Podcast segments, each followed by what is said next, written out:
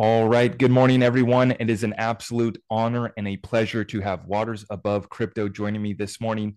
Thank you so much, brother. I appreciate you having me on. It's amazing to connect with you. I know it's been a long time coming, so I'm excited for this. We got a lot to talk about, a lot to cover. I want to get right on into it. But I do want to start out. Everyone needs to check out this guy's work because he's got the secret sauce I've long said in my community for all of the decoding, all of the, the, the work there within the decoding community. I always refer everyone to Waters Above, and I don't know if you know this, brother. I, you probably don't, uh, but last year I was basically when I stopped doing decoding because I was like, okay, Waters Above has it. Like he he's got this covered. I'm gonna focus my attention elsewhere. But it was last year in uh, you know around uh, the summertime when you started talking about how we were coming up on a Shemitah year, how this cycle plays into our economy and world events. And that's when I got tapped into your work. And then you got us tapped in on combining the astrology, numerology with our technical analysis. And uh, I've been sharing the story here recently. Uh, using your uh, moon phase pattern, using some of your analysis added to my understanding and my technical analysis, I was able to actually grow my trading bag 100% over the last four months during this bear market simply by using you know some of your work and so i, I owe a huge thank you to you and uh, our community as well because uh, i've taken advantage of it and i know my community has been able to ride out this chaos and all the distractions with much more conviction because we've been able to see clearly on how this market is being manipulated and how it is moving so i just wanted to say thank you uh, for for helping me out with understanding how you're applying this uh, understanding and knowledge to your technical analysis trading. That means the world to me, and I'm so glad that not only it helped you out, but it, it helped out your community as well. So it's all love, and it's great that this is creating a sense of awareness for people where perhaps they could be alleviated for some of the some of the normal uh, you know everyday sentiment driven emotional cycles that most retail investors get sucked into you know? When you start to have this extra layer of knowledge and wisdom to apply you become more self-reliant and, and you have a skill that is priceless. Yeah yeah, and you got it going on. You've been completely tapped in. You got us on the Shemitah year. That was massive in that part of our understanding you allowed me to understand when the bear market was most likely going to begin for cryptocurrency. You know, we knew we were getting close. And then recently, I felt like I was having deja vu, brother. When when we just had this most recent eclipse, going back to May was the last eclipse, right? Mm-hmm. And uh, we had the Luna, Terra Luna collapse and that sacrifice.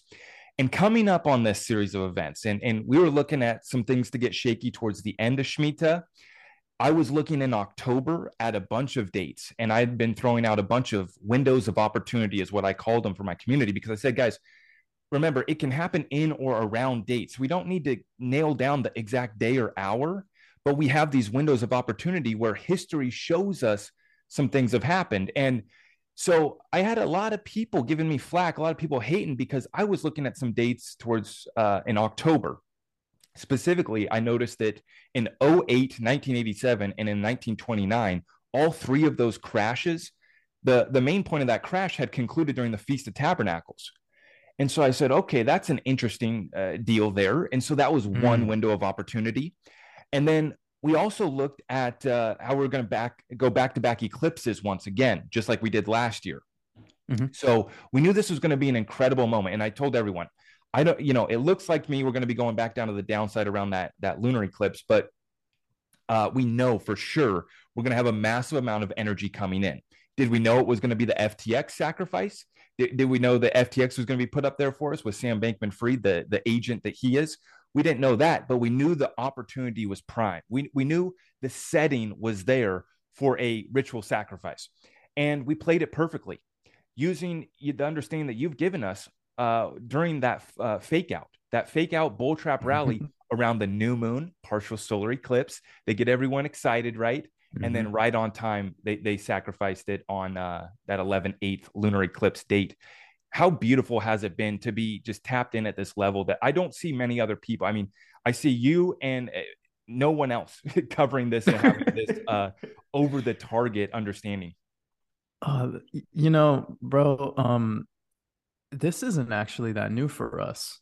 If you go, I mean, I know you said you've been watching my work for a while, but we've been doing this with some price targets on certain coins. We've been doing that. Like I, I was even showing um, a highlight reel of uh, Solana. And in my Patreon, I do a weekly, uh, I call it my weekly Red Pill podcast, and I go over a bunch of altcoins that my community votes on.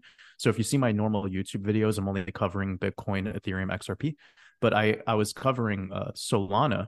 And I showed the exact level of where to anticipate this next move to be for Sol, and uh, came to fruition on the exact date you know, exactly around 14 bucks.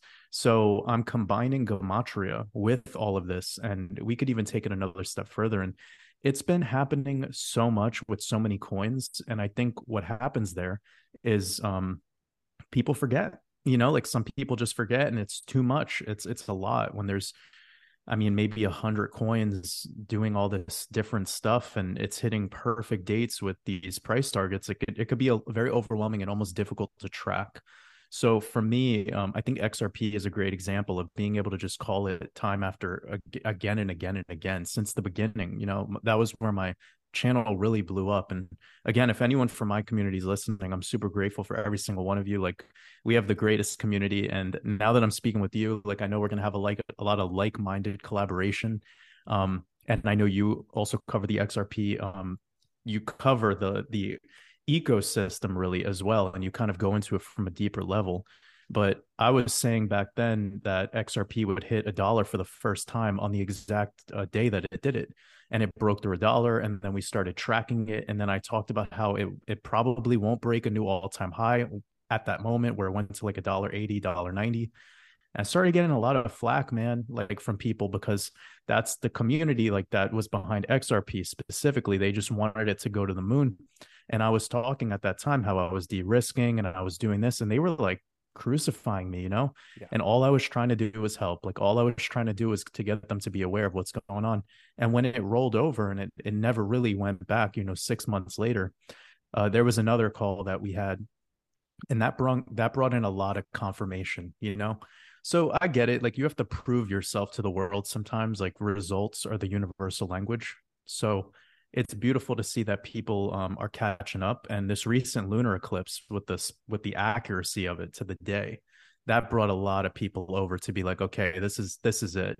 Um, and when you're seeing the s&p and the traditional markets not have the same energy necessarily as we're getting with crypto then it's it's showing you how important the eclipses are specifically for crypto so if you're here for crypto and you're interested in crypto and that's kind of like your your focus uh, which I think it should be. You should always be focused on the next big thing, right? If you you get into stuff when it's being called a scam, you get into things that are you know basically uh, volatile, crazy, and wild. Like getting in uh, after the dot com bubble could have been the greatest decision ever in an investment thesis.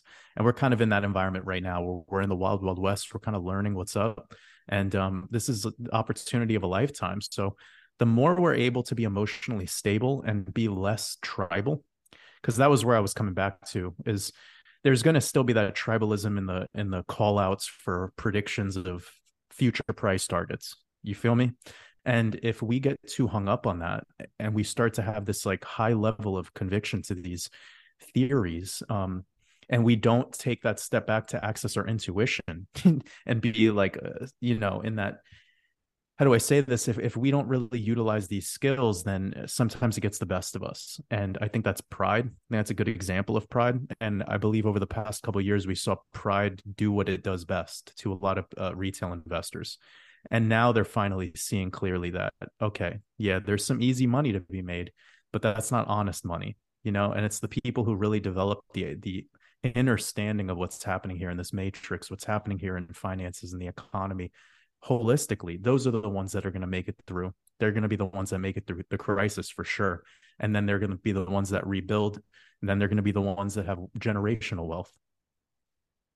And that's what we're here for, man. I'm so excited to get into this. But before we do, I want to make sure that I give you an opportunity. I people get a little bit of a glimpse here on kind of just the first couple things that we've covered into your background, though. But I wanted to give you an opportunity uh, before I get too excited and get into the, all the stuff that we want to cover here, I want to give you the opportunity to give us a background. Who is Waters Above and what is your work about?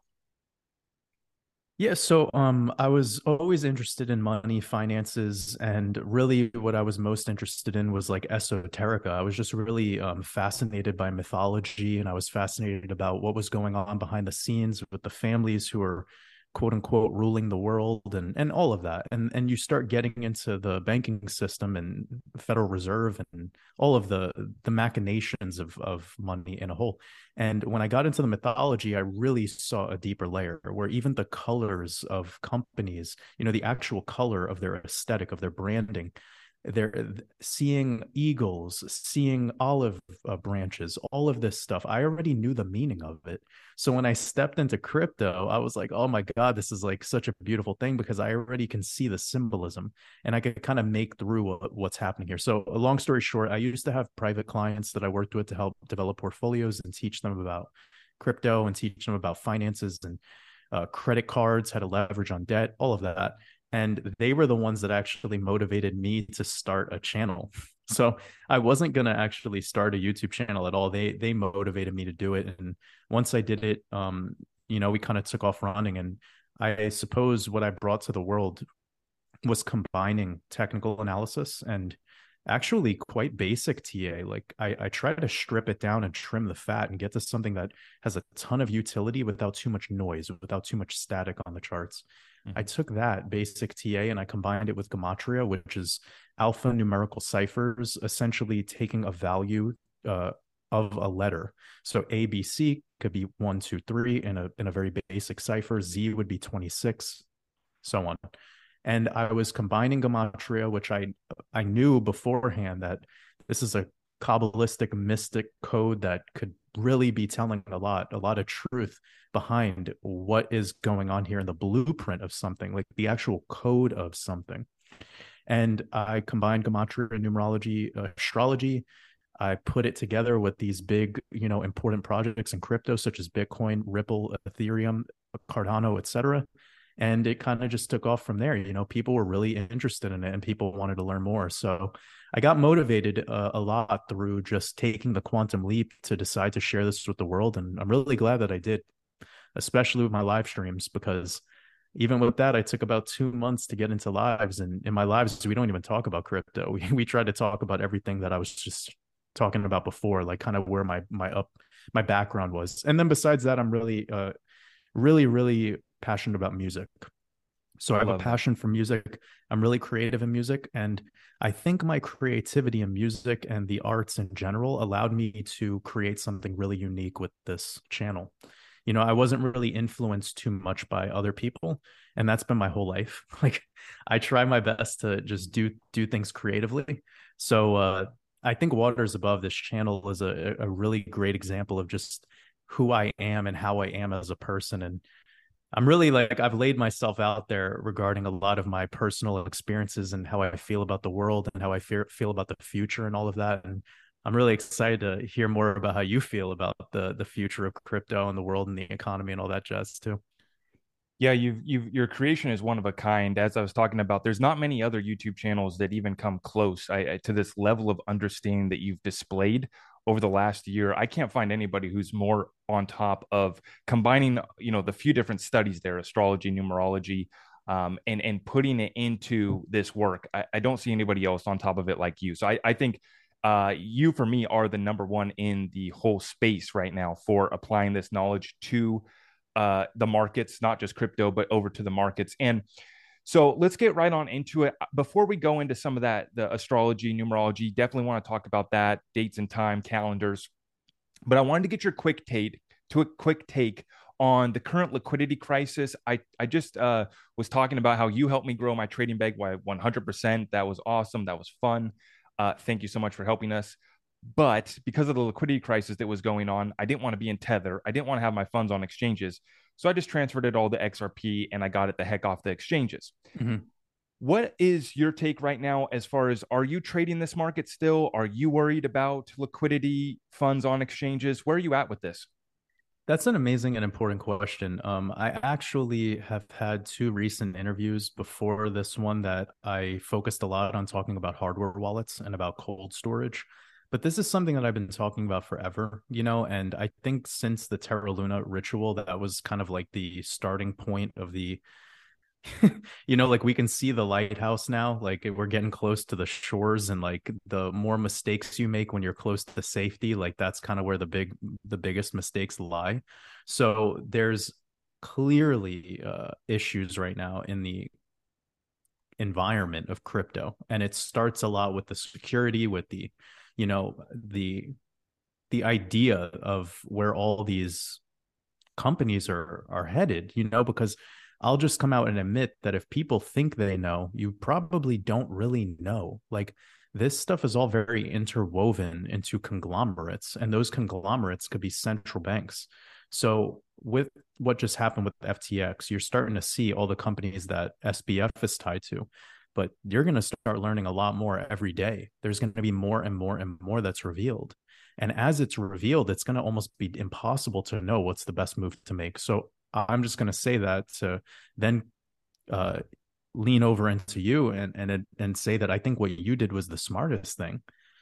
Besides just putting it in whatever crypto that you personally believe in, get it onto a hardware wallet and make sure that the hardware wallet that you get. I'm not here to promote Ledger or D'CENT or whatever one you think is best. Just make sure that you get it from the company. Make sure you buy it directly from their official website. Do not buy it from a third party retailer you might think because Black Black Friday's coming up that it's a smart time to get a Trezor from Best Buy or no, that's stupid. It could be a faulty device and you saving an extra 15 bucks could cost you your whole portfolio. So that would probably be the best advice I could give at this time. I don't really know what exchange could possibly be safe because this market is unregulated. What could we, you know, at the end of the day, what really is safe when we're talking about investment? that goes back to just like the basics of investing. It's like this is really unsafe to begin with. Um, so just the fact that in crypto we could cut we could custody our own uh, private keys, that's beautiful. You know, you don't really get that in stocks. Um, unless you have access to LIBOR or Maribor or some something like that, but that's pretty high level stuff. So the point of everything is that there is no perfect exchange. There is no perfect, uh, you know, there is no perfect way of doing this at this time until regulations come in. And it's funny because it's like people want the regulations and some people don't want the regulations and it's a hot potato and nobody could really figure out what they what they desire out of all of this. And everyone's going to start blaming people. Everyone's blaming Sam Fried and then they're going to blame the people that come out after him that they're like no they did it. And it's just going to be this like mess. You know what i mean? And I mean and i think that's going to it's going to get worse so at this time, probably best to just do what what you said, what you right. did. Yeah, I, I, I figured I'm going to take my chips off the table and I'm going to try to leave the casino before they lock us in, which is what's taking place right now. Now, uh, one other quick take on this. Right now, there's this ongoing Twitter space with all the um, the OGs in the space. You know, the mostly Bitcoin and Ethereum maxis, and um, they're having this ongoing debate and conversation and they're all freaking out about how the space has gone back five years plus. For me, I've been making the point that maybe you guys are going back four or five years, but what I see at Ripple, what I see at Stellar, and some of these other companies that are building out real utility, they're not going anywhere. They're moving ahead. They, they're not part of that. They're not at your party, at your table doing that deal. What's your thought on kind of just the space freaking out right now, the collapse of it, I say yeah. purge out the bad actors, purge out the people that are, you know, eh, going to lose that didn't build real products, didn't build real businesses. What's your take on this? Eh, eh, you know, all this freak out by by the the OGs in the space as they call them.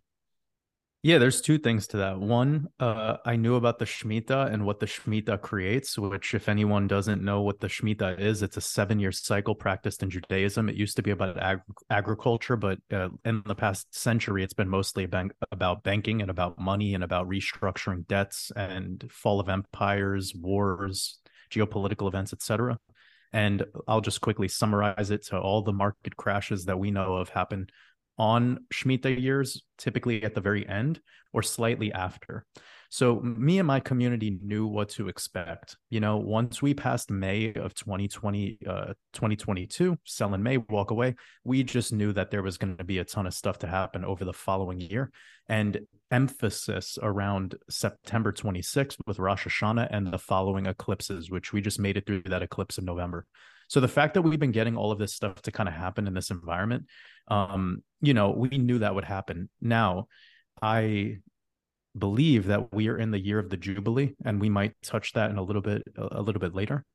So part of my overall my overall thesis and what I've shared with everyone is a supreme amount of patience because I personally would like a purge as well. And I've been very vocal about this. Even in my last Red Pill podcast that I put out, I showed everyone coin market cap with what 26,000 cryptocurrencies or 21,000 crypto. This is nonsense. That all needs to go away. Um, again, I, I, don't like seeing companies fail. I don't like to to hear about failure, but if it's not a working technology and it's just nonsense pump and dump, then what is it really, you know, worth? Um, taking up space in something that we want to become more mature, we want it to become more sophisticated. So one, a purge is necessary. In order for that to happen, we need an event. And uh, we have yet to have the real event. What just happened with Terra Luna and what happened with FTX, that's not the real event, guys. Like there's another thing coming and it's going to affect the whole world. It's going to affect all of of the banking system and, and economics as a whole. That's what will actually speed up or expedite uh, what we're calling regulation or what comes to the second part of what i wanted to say which is everything to do with the iso 222 compliant coins. So for me my overall investment thesis was one be patient and wait for the shitcoin market to drown and two respond to it all with rebuilding my portfolio with uh, pretty much the ISO 222 compliant coins. And my focus has been on doing more analysis on them. Uh, even though not all those charts look so good. And you know, I'm a technical analyst, I'm a professional trader, and I'm a professional technical uh, analyst. So I don't love the chart of XLM, but I got to admit, like it would be a safer place to bet on in regards to an investment and a long term investment, regardless of the way the chart looks. Um, which I know as a technical analyst, that's not the safest game to play because you like to take into consideration, like, oh, this this thing is clearly has some structural problems, and if it continues lower and it breaks some supports, it could really wash out. And we do have to be considerate of that, regardless of our uh, awareness and understanding of the technology or the team behind it or their uh, or their uh, partnerships. Right. Yeah. And so you mentioned Jubilee year. I wanted to get into the dates and time to start out this uh, session here and this understanding of these different calendars. Uh, like you like you're saying here, the Shemitah year was a big deal. And this, of course, we're talking about the uh, Judaism, we're talking about the, the Hebrew calendar. So, can you give us kind of the basic rundown of why this is important and why we should be watching and tapped into this calendar particularly? Yeah, so I think the last um, seven year cycle and the one before that, and let's just call it the last four or five of them, are great examples. So we have the 2015 Chinese Asian market, uh, you know, debacle. Then we had the popular seven years before that. It was the housing market crisis. Seven years before that, we had the dot com bubble. Uh, seven years before that, we had the bond market crisis. Seven years before that, we had Black Monday, uh, New York Stock Exchange, and that also happened on an eclipse. Not only just the Shemitah, but it happened after a Shemitah ended and the eclipse. Um, so I've come up with a combination of like concepts here. It's that it's not only about the Shemitah itself, which Judaism or the let's just call it the Hebrew calendar, what's special about it is it considers the lunar cycle as well. So it considers solar and lunar as opposed to the Gregorian calendar isn't focused on both. You feel me? So right. our calendar is fixed. Our new year is always January 1st. Their new year or when they celebrate Rosh Hashanah is moving. It's it's moving around and you sometimes even have it in early uh, October. Sometimes you have it in really early um August, but that's r- super rare. It's it's mostly in the month of September. And um so yeah, I've kind of figured out that the Hebrew calendar plays a very big not only the Hebrew calendar but the Hebrew uh, holidays play a huge role in some of these big um, volatile moves in the market, not necessarily with just pivot points, but like literally all-time highs and crashes. Right. So it it added an extra layer so that it is more predictable and I could be a little bit more uh, dialed in with the execution of my trades and my overall investment thesis and it and it does allow me to prepare myself for the for the um, for the future so getting back to the Shemitah, it's a seven year cycle, and we just finished one in September of 2022. So it's over. But this is a special cycle because this was what I am, uh, my research shows me that we are in the Jubilee, which a lot of even rabbis disagree with me on this, but I, I really don't care. I do my own investment, you know, research and I kind of have figured it out on my own. but I'm comparing this to the 1970s, the early 1970s, a similar environment. And um, I think even with the Nixon resignation and like kind of the buffoonery that was going on in politics back then, it's very similar to what we have here with the Biden Biden administration. So the long and short of it is the the Shemitah is a seven year cycle, and a Jubilee is seven cycles of seven Shemitah cycles. So it's 49 years. And on the 50th year, you practice what is called Jubilee. Jubilee biblically was actually a very positive thing. It was like giving back land to people it was confiscated from, uh, giving back debts. Uh, and some people when they find this part of my work they're confused because they think i'm like saying that the the jews are doing it or something and it's not. It's not we're not talking about just regular people. We're talking about the entities that are controlling the market and the people who control the market are the, the people who print the money. The people who print the money control the market the federal reserve central banks etc and they have the power at any moment to completely do pretty much whatever they want because they're not government entities at all. You know they're sovereign operating on their own they're a company. You know, the Federal Reserve is essentially just a, a company, and uh, they have full blown power to do literally whatever they want. Hence, why all the wars we go to and and and all of that. It's all about money. And um, this year is very special because if you go back to 1973 through 1975, you're going to see that we had a mini recession and it created some issues in the rest of the world. We had super noticeable hyperinflation back then. Um, and I think that environment is something we're reliving right now. And that was from September 27th of 2022. We just passed it and it will be going on all the way till September 15th of 2023.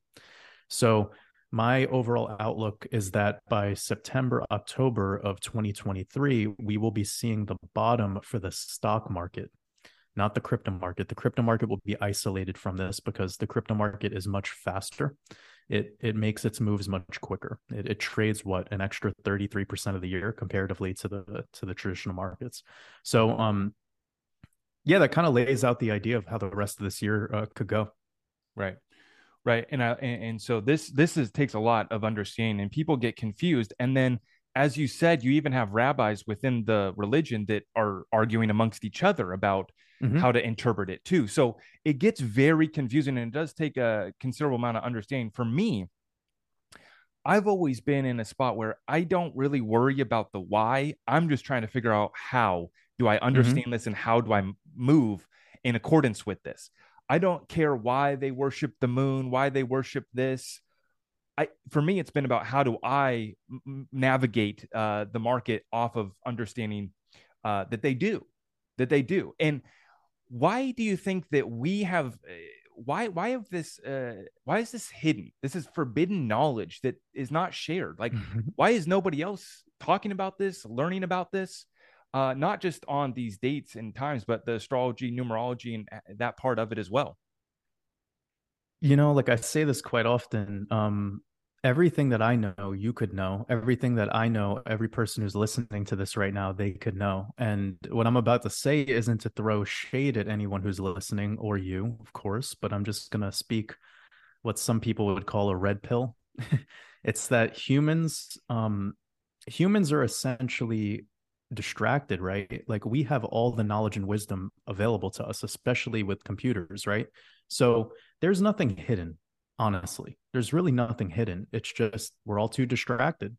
We spend all of our time looking at bullshit on the internet. Like, I'll just be real, right? Like, we spend way too much time just killing time and we yeah. could be investing our time. So, I decided over the past five years of my life to invest my time because I learned that there's no savior. There's nobody coming to change my life. There's nobody that's going to knock on my forehead and say, Hey, Waters, here's some data, here's some knowledge. You know, like you have to go get it you have to go seek it and when you get it then you have to like shut off your emotions for a moment and you have to have feeling and that's where intuition comes in right? So i say this all the time in my work. Right now humans have way too much emotion but very little feeling. They're numb every time they get a feeling. Every time they get a feeling they go to porn they go to vaping they go to smoking you know cigarettes they go to looking at tiktok. It's like all of this numbing. So i decided to take the path that yes it's a little bit more calorically uh, a little more caloric expenditure you know like you have to put in a little more work but um it's not like i have access to books that you don't it's not like I have access to some, you know, I have the same access and availability to knowledge, the same amount of hours in the day. And I think by exposing that could motivate a lot of people to be like, oh shit, you know, he's actually telling the truth. Like I could decide how I'm going to use my time tomorrow. I could decide how I'm going to use my time after I listen to this podcast. And if you really are interested in something, you're really thirsty for that information, you'll you'll seek it, you know? And this all comes back to purpose. I think a lot of people they're lacking uh, purpose and they want to have purpose. They want to have meaning. And you need to think of what purpose really is, which is something that you do in the present moment. And it has so much uh, energy that it provides you that everything else becomes static, everything else becomes noise. When you're dialed into the flow state and you really are just in your craft, you're in your zone, you're not worried about the shit that's happening on Twitter you're not worried about the shit that's happening in the outside world. You're focused on yourself. You're you're focused on serving your purpose. So that's what it is to me. I don't really think anything's hidden from people. I don't really think they're pulling the woolly over your eyes. People pull the woolly over their own eyes, bro.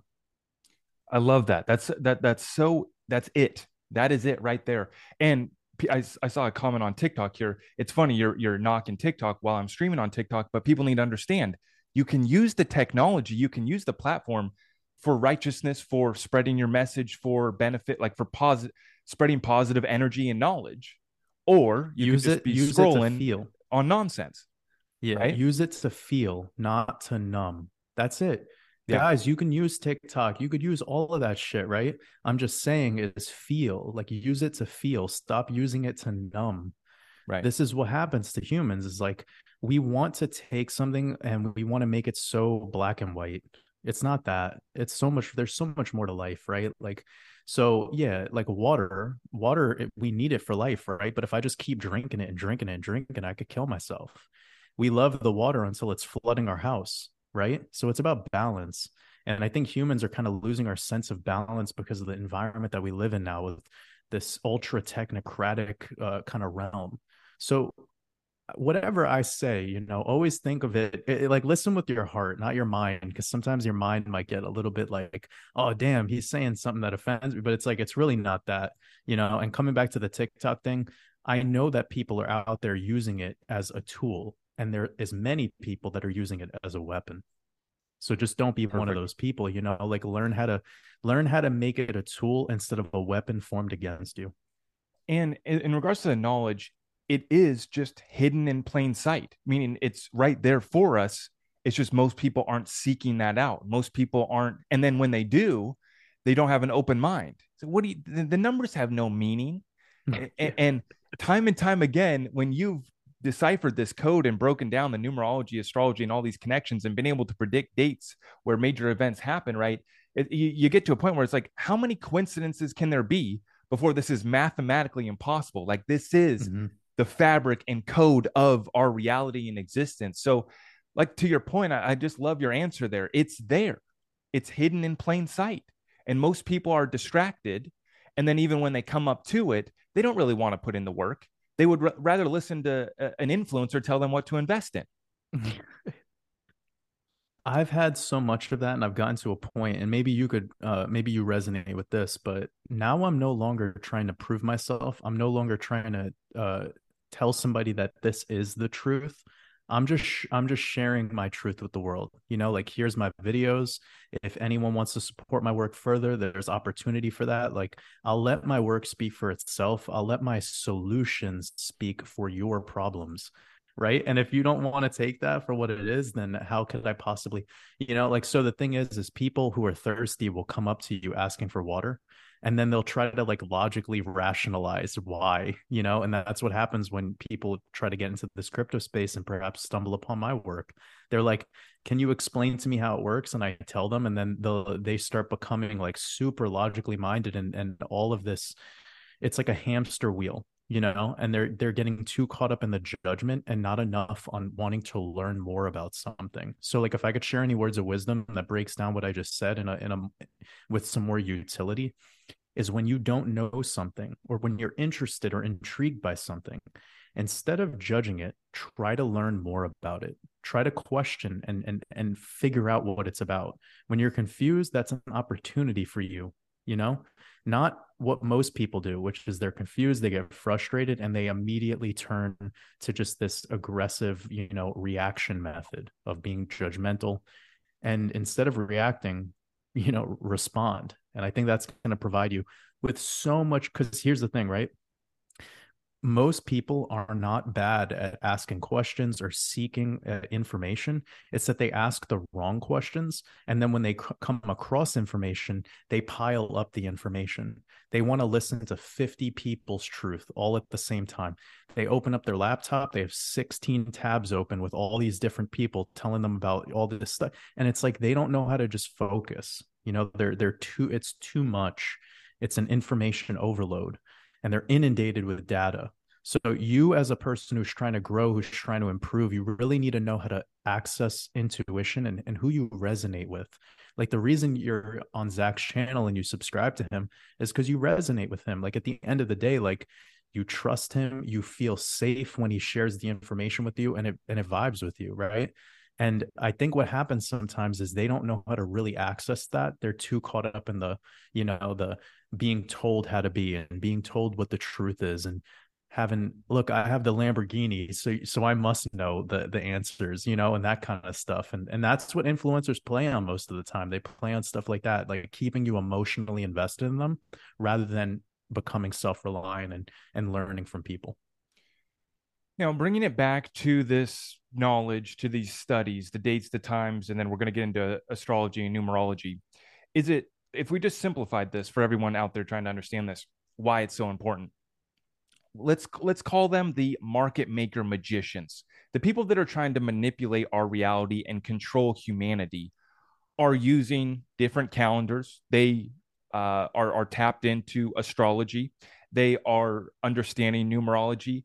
Is that kind of the the simplified version of why we should take a look at this? Is because those i don't want to say above us right but but those that are trying to manipulate our reality are are using this are uh, working within uh, those dates, uh, within those calendars, and using that numerology and astrology uh, in, in the way that they manipulate us in our reality.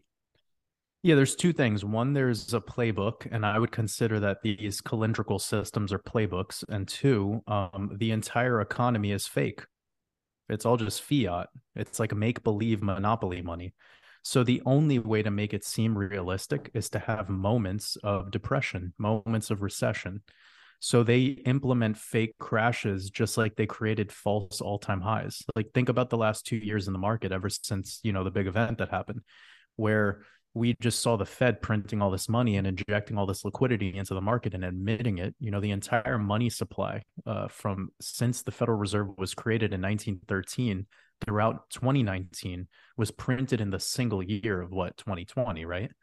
That's just fake. They could just do whatever they want. They could walk up to a computer and create a trillion dollars in a keystroke. So because this market is fake, you know, there it all it's like all things go and there is no rhyme or reason for it and that is why you have the playbook. And that playbook is when they release the energy or when they invite the energy in and that's what shmita actually means. Shmita in hebrew means release and it has everything to do with saturn and saturn is father time. I don't want to get too esoteric but i'm answering your question. You know i am trying to answer your question in a way that provides as much value as possible. But saturn is the uh, he holds the scythe and he has everything to do with harvest, right? He's the god of harvest. So it's like he comes and collects. And how coincidental is it that he comes and collects at all these crashes? You know, like it's all just their playbook.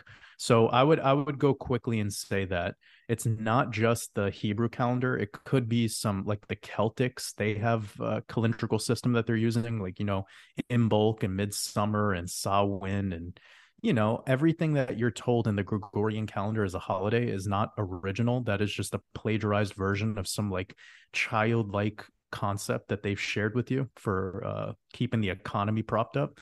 But those are all ritual holidays that go back to the sun and moon and the movement of, you know, the the cosmos. So it's all coming back to the sky. It's all coming back to astrology. And if you start to look into paganism or you look into Babylonian or Egyptian or any of that stuff, it all is more alike than it is different.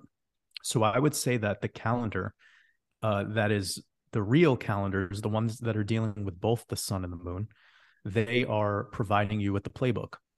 And the numbers are given to you through the Bible. The Bible literally tells you about the Shemitah, it tells you about the seven cycles of seven. It talks about Jubilee. Like they gave you all this stuff to that thousands of years ago. This is not new. So their playbook is just the rule system. You understand? And humans just don't see the rule system because we're listening to CNN and CNBC and they're listening to Cramer scream at them, you know? They're not actually paying attention to the the calendrical systems and that's what makes this stuff so easy for me is I'm completely away from the distractions of the news and I'm, my head's in the esoteric knowledge. But it, it's right there on Wikipedia for free. It takes right. 2 seconds to look up. Now, um yeah, and and and um, sorry, I lost my train of thought here. What was I going to say? What were you just talking about? Um, yeah, I was basically saying how there's two things going on at play. One, the economy is completely fake and make believe, and they just print money however they would like. They suppress everything that has true value, and then they allow moments or phases in time to hyperinflate things of value like the housing market was over the past year while silver is still sitting at 20 bucks we all know that's a charade so they're doing what they do systematically but if you look at why silver has its all-time highs when it has its all-time highs that's going to answer all your questions for you you look at the price of silver of its all-time high that's going to answer the questions for you this whole market runs on a code and this is where it starts to get really exciting for me. I, I believe in people who are interested in my work because you know now you can see why things are suppressed why things hit these specific prices it's not coincidence uh, as you mentioned earlier right yeah no i remember what i wanted to ask you since you briefly mentioned it i wanted to get your thoughts uh, quick thoughts on what is the bible in, in your understanding Whew. let's let's let's offend uh, some people, uh, or or uh, they can just re- yeah. receive your opinion. One man's opinion and yeah. understanding. Yeah, you know, I mean, honestly, the okay, so the Bible originates from the Codex Vaticanus, and this is really important to know because a lot of people, when they start learning about Christianity and perhaps they become born again or they start taking on this idea that Christ is their Lord and Savior, which by the way, I'm not trolling on these people. Like some of these people are beautiful, like very good humans, right? Like they mean well. They they just need something to follow.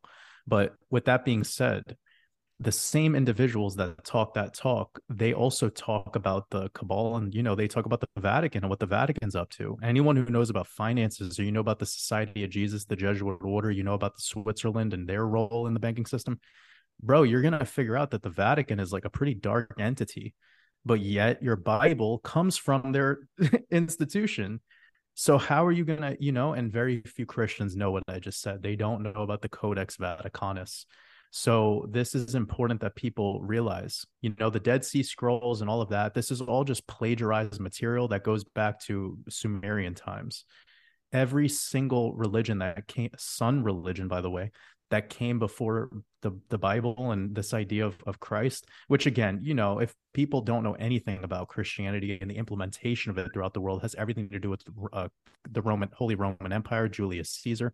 Julius Caesar straight up was calling himself Jesus Christ, and that's where that all comes from.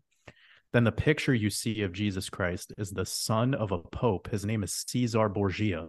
That's not Jesus. That's just a dude who is a family member of a pope. All right. So there's a lot of lot of things that I could say. I don't know if you want me to keep going, but you know, it's, who, it's who fraudulent and it. Yeah, yeah, yeah. No, I, I like it. I, I like going where where people, you know, I, I think most people are afraid to go to some of these places mm-hmm. and have conversations. So, um, in your opinion, uh, your understanding, who was Jesus? Jesus was a make believe character uh, for 300 years before we had the picture of Caesar Borgia, Jesus was a baby, and that baby was Eros. And this comes from Greek mythology. He was baby Jesus for 300 years, by the way. So again, this you know, Eros was Cupid, what we use the symbol of Valentine's Day, and uh, that Eros is where we get the root word for eroticism. This is pretty pretty rough, dude. Like the path that this goes on. So all Jesus is is Horus or Jesus could be Apollo. It's all going back to mythology. He is the daylight. He is the morning star. So he is the the crown. He's the he's the king, the Christ. and that's really a, a role, okay? It's like a it's a title, like a pope or a king. That's what a Christ is. So a Christ is an ascended master of the new age and there was ascended masters of the eastern world. There's ascended masters of the western world. So a christ is just an ascended master. It's a being that has transcended the matrix the simulacrum. It's a, it's a highly enlightened wise individual who can tap into the spirit and soul of man with his words with his action or her actions. It, it's not necessarily just a, a male. Um and that's another big problem with this whole story is they leverage it on this masculine polarity. They they've always been trying to brainwash humans to believe that if there's this supreme leader whether that's god as you know it or whether that's the christ or you know this leadership role that's the son of the god the the living flesh of the god they always make it a dude. And it's like okay well you see the you see the protocol here right? Like there's phases. There was a phase where we were in a masculine energy, and there's a phase where we were in a, we were in a feminine energy, and we are moving right now through this age. They, they call it the movement into the age of Aquarius. That's all irrelevant. All that matters is the polarity shift.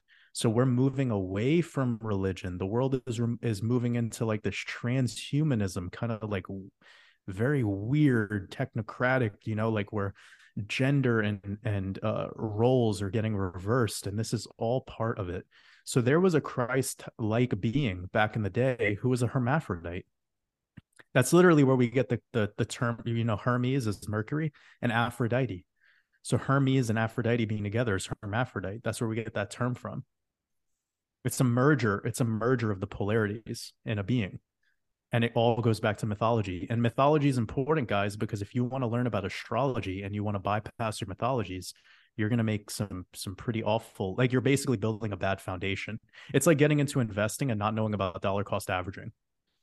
So the last thing i'll say the final thing is that whenever you hear these celebrities these elites these people in the world that are talking about jesus they're talking about jupiter.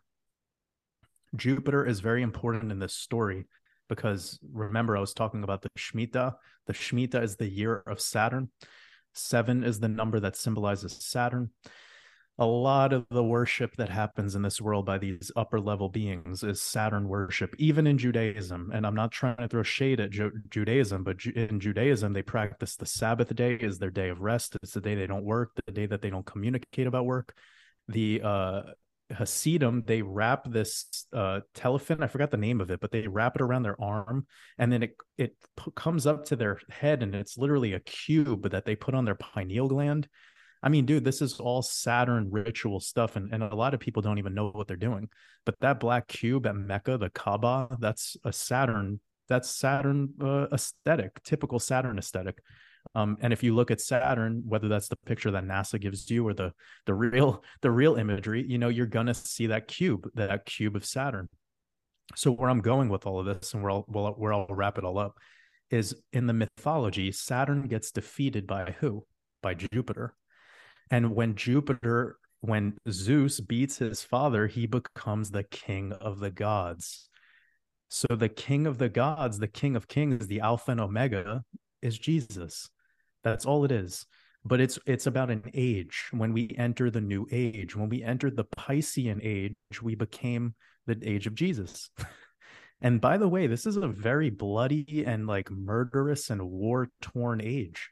This is a very um seriously tormented and dark uh, time uh, and I'm just being honest with everyone. And I think, you know, my opinion aside, it, it's proven through the way we treat each other and the actual wars that we've had.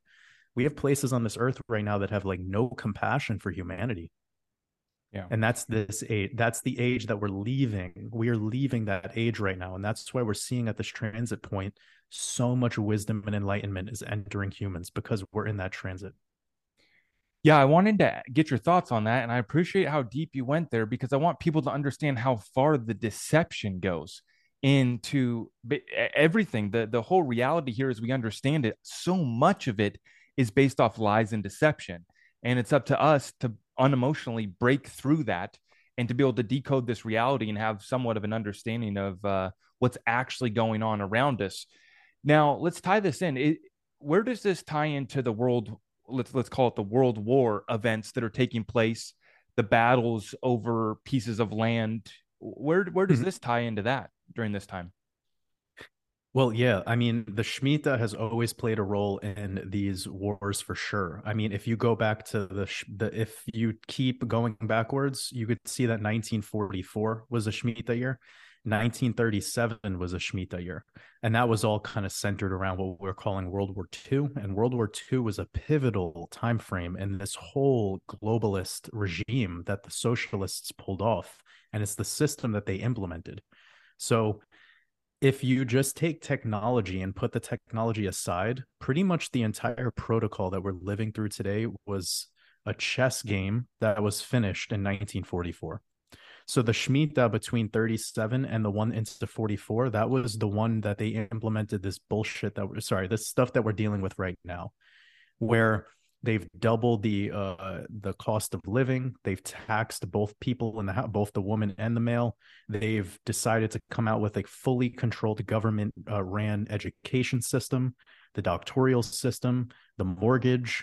I mean, all of this mess uh, is all about those two shmitas back to back, and they were critical because one was the starting point of this ritual that they did, and then the other one was the relieving of the ritual, and I've been saying this for a while, and some people um, still don't uh, really understand where I'm going with this. But I've been calling America the Garden of Eden, where if we look at the whole world over the past century, maybe even two centuries, America is like given the, you know, we're like a safe zone for a lot of this craziness that could happen in this realm. And the development of america might be in its final days. Like we might be at a point now where that development and the infrastructure and some of the smart cities and all that uh, stuff is about to be pulled off in other places more so. And it might make people believe that there's better life somewhere else. But trust me the idea of socialism as we know it it is it's going to be way less in America than it will be in the rest of the world. America will be the last place that will it'll be like the last domino to fall. now, it doesn't need to happen. Humans could like wake up, you know, and decide uh freedom, the that is the ultimate choice, but the thing is is that people become too reliant on systems. So this is where it comes full circle coming back to the last war in the 1937 and 1944 they needed to disrupt everyone's traditional system the traditional family structure the values that people had around work balance and life balance they knew what they were doing with that event and that's why after that uh, Shemitah of 1944, what they implemented was a completely new day to day life.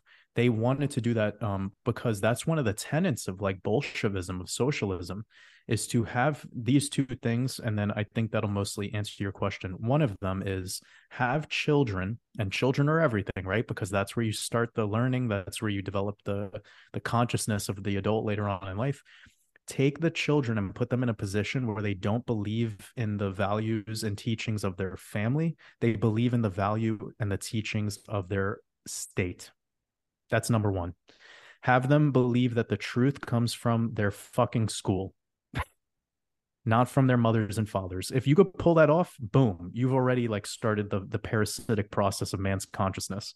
Then number 2 is to have the work and life balance be disoriented have women start wanting to chase high level careers so that their motherly like you know intuition and, and role their polarity becomes distorted and then have men be you know like basically you could send them off to war and they would love to go kill for them you know this type of like barbaric energy of like really overly competitive and perhaps competitive in a way that'll start to damage their family structure.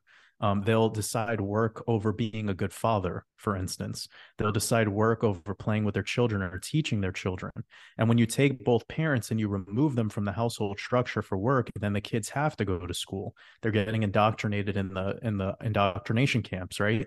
So you're just this these two things combined um you add that up to where we are today and it's that's what's pretty much created all the all these issues and that goes back to the last war the last world war we had right right now it's it's back again um what i've noticed i came across in my work was a war cycle it's you know, obviously there's wars in between.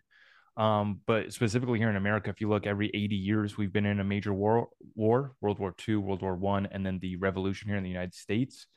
And so that's going to be an interesting cycle that's here, it's present.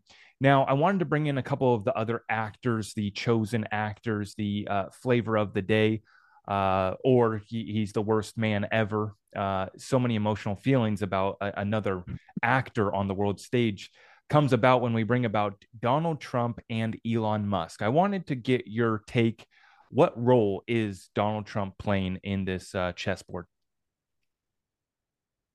It's a very good question. Um, I look at it like it's not just about him, it's about what came before him and the environment we have before him. And it's the immediate environment we have after him, which is what we're living in today. So it's a it's always working in like a trinity, if you will.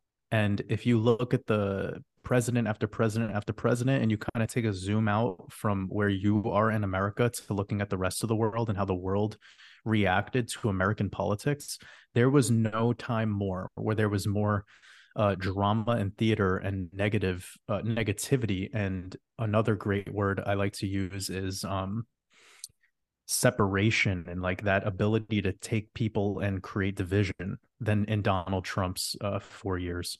So I look at that move, that chess move by the the globalists. It was very systematic to go from the environment we had before him, which was horrible, by the way. Like drone bombing the Middle East. Like no one wanted to talk about that stuff. They wanted to just throw it under the rug because of the character that was playing that role at the time was like an uh, a chosen one in his own way. You know, like right. an you couldn't say anything negative.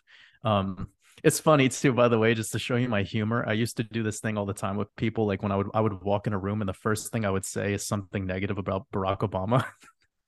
just to see how people would feel and it would immediately you know what i'm saying? Like it would be like if you walked in a room with a make america great again hat like you're just going to take the whole room's frequency and start to like you know sh- it's going to shake. And uh anyways it's just a joke but with with trump leading into biden this was a move to create the most amount of division as humanly possible uh, not only in our own country but in the globe and i have a little bit of firsthand experience with this because i lived in um, australia during the last year of um, donald trump like right before we had uh, you know the the sickness event. And anyways, during that time, uh, I was at work uh, in Melbourne, Australia, and people were talking about Donald Trump at the job. Like they weren't talking about their own prime minister. They didn't have any energy to give to that uh, their local government. All they wanted to talk about was Donald Trump and his antics. So I think what he was was one of his supreme moves on the chessboard and it wasn't him consciously uh, that did this i think this was a very systematic move from from people way above him it was to create a mass distraction for a lot of people to get people focused on his antics you know it's similar to this kanye west character today getting people to just put so much of an investment and, and opinion into this other guy everything but yourself and your own life and your own business and your own family as long as you're just given the the the the little dopamine hit of a quotable moment that you know adds some drama and uh that's kind of the same vibe that I think uh, we got with Trump. Like he was just a very charismatic and outspoken, and he had his he had his bloopers. But where this comes full circle and where I leverage off of that, point is, it created that amazing division with the liberal conservative, you know, back and forth. That became so much so divided and with liberals with their with their own agendas which are mostly cloaked in socialism uh, removing identity from humans and going uh, removing the true identity of a being which has to deal with their skills and their personality and their what they offer to society. And it became about this new identity of things like your pronoun you know like just taking it in a totally different direction. Yeah. Yeah. Now now, what happened was when we shifted into Biden, their supreme overlord, the liberal supreme overlord, is somebody who can't even speak full sentences. So he's he's like the classic he's worse than what's his name? Than bush jr like bush jr was funny like super funny at least. He did make like this yeah this dude right now he he's like sad. Like you know when you watch a, a sad grandpa? Like I'm like sad when I listen to this guy if I ever get sent videos because I'm like I could feel that he's barely alive. You know, he's like a zombie. So exoterically, I think what it created was make people hate Trump so much on that side of things. And then these people have something to prove now because if you dislike him so much then he must be saying the truth. He must be doing something real. He must be doing something for freedom. You feel where i'm going with this? Yeah. so what that created was that exacerbated that qanon movement and all of what was going on with that. And it did a great job because that was a psyop to get people ultra conspiratorial and like beyond uh health like a healthy level of conspiracy like they started going down rabbit holes that started to destroy their lives. And i know this because i had plenty of people hiring me private clients consultation calls during trump's uh final days. And they just wanted to talk with me about my opinion on a theory they have learned from charlie ward. And i'm like dude guys like you're not even living your life anymore. Like you're you barely talk with your kids. Your whole family's falling apart because you believe in some like you know moment where every one of these uh, so-called elites are going to go to Guantanamo Bay. Because that's what you you know what I'm saying right? So it's the technology of belief. They got that group of people completely just disoriented and and and sucked down that rabbit hole. Then when the new guy comes in power he looks like a buffoon and he makes the leadership of that cult look like a buffoon now. So if you're somebody who was on that liberal train you look like an idiot because you support somebody who could barely talk more uh, accurately than like a fifth grader. Yeah. So it's like they wanted to create this this like look at how stupid you guys are for caring about this in the first place. Like I think the global elite wanted to wake us up through having these past 3 presidents in the sequence they gave them to us. They wanted us to see how how ridiculous it was in the first place to even give them our prana and they did it with Boris Johnson. They did they gave the whole world buffoonery at the highest level all at the same time, right? And it was obvious. They were like carbon copy retards of each other that they just spread around the world and were like, "Here, make these people be the leadership." And they do that on purpose because they want people to see like it's like an experiment you feel me? Like it's like literally a human uh, experiment of consciousness. And it's pretty obvious now that it worked out that way because all the people that i know that were really liberal they don't have a thing to say anymore. They're quiet. And then all the qanon people they don't have a thing to say. They're quiet. So they're it's like look at the they're, look they're at the very result frustrated too because i've been there. I, I went down those rabbit holes with them I was looking at the next date. I was looking at, oh, th- something has to be done. And here we are uh, at the end of 2022, and seemingly nothing ha- has happened. Um, but then we did get his announced that, that he is coming back. And people were expecting more. Now, now people are disappointed from his announcement yesterday that um, he didn't announce more. They were expecting more. And uh, he, he basically just said that, you know, he's going to uh, he's announcing his run coming back to power. But he himself uh, called it one of the most important days in the history of our country. And I think for, for me, the deeper meaning there is that tomorrow wasn't, or yesterday when he announced his, his run, that wasn't the day that events were going to play out. But it is part of what is going to be one of the most important uh, moments in time for America because, like you said, they set this whole damn thing up they gave us Trump to, to save us from what was going on the previous eight years, right? They gave us Trump. He gave a lot of people hope. We liked what he was saying. He brought jobs back to America. The, the numbers looked good, only to have it yeah, taken back. Sorry, what was that? I just said on paper, yeah. On on paper, right, right, yeah. right. and then the events of 2020 allowed him to rewrite the whole rules, and mm-hmm. and and just um, he took control of the Fed and Treasury, and and um, he he basically ushered in part of um, the reset and, and, restructuring, right? With that, but then, uh, as you said, we get President Joe Biden stepping in here.